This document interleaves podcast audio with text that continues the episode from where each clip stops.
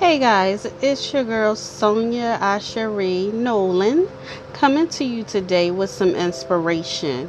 I just wanted to talk a little bit today about live and laugh.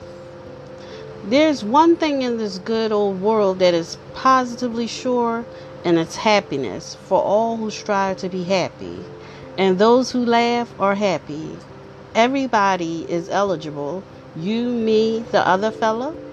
Happiness is fundamentally a state of mind, not a state of body, and mind controls.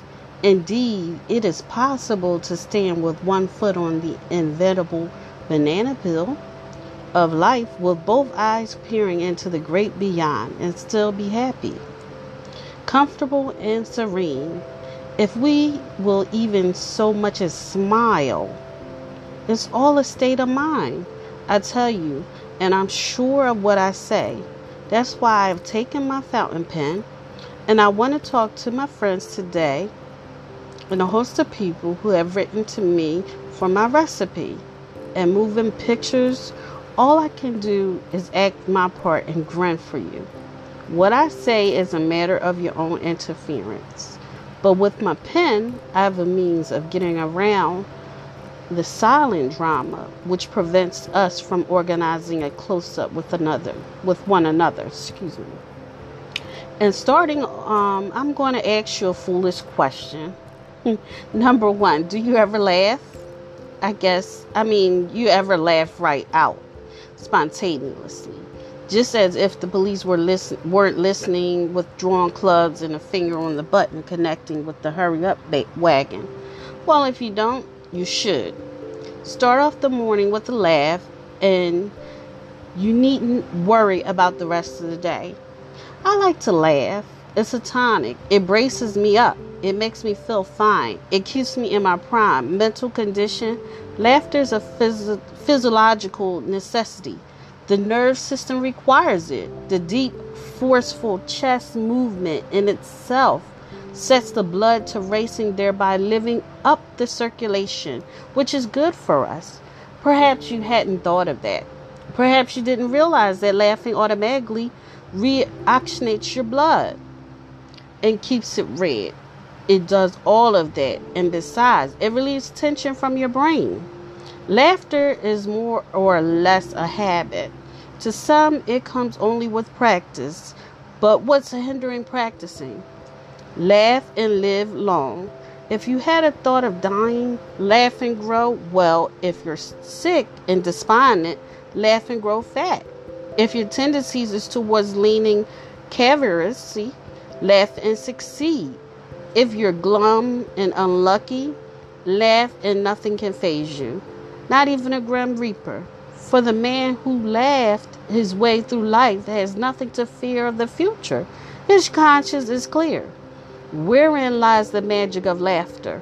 For magic is something the manufacturers of state of felicity out of any condition. We got to admit its charm. Automatically, inevitably, a laugh cheers us up. If we are bored, nothing to do, just laugh. That's something to do. For laughter is a synopsis with action. And action dispels gloom, care, trouble, worry, and all else of the same ilk. Real laughter is spontaneous, like water from the spring its bubbles forth, and creation of the mingled action and spontaneity. Two magic potions in itself. The very essence of laughter, the unrestrained emotion within us. So for me, it is to laugh. Why not stick alone? The experiment won't hurt you. All we need is willpower, and that is a personal matter for each individual to seek and acquire for himself. Many of us already possess it, but many of us do not. Take the average man on the street, for example. Watch him go plowing. No spring, no electricity, no vim. He's in check rein. How can he laugh when his pep is all gone and the sand is in his craw? Isn't there any more? What he needs is spirit, energy, the power to force himself into action. For him, there is no hope unless he will take a physical training in some form that will put him in normal physical condition. After that, everything simplifies itself.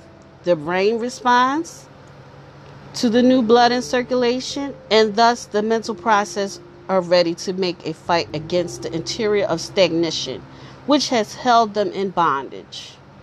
Well, that's all I have for today, guys. If you like this broadcast, come back tomorrow for some more. Sonia Asheri Nolan signing out.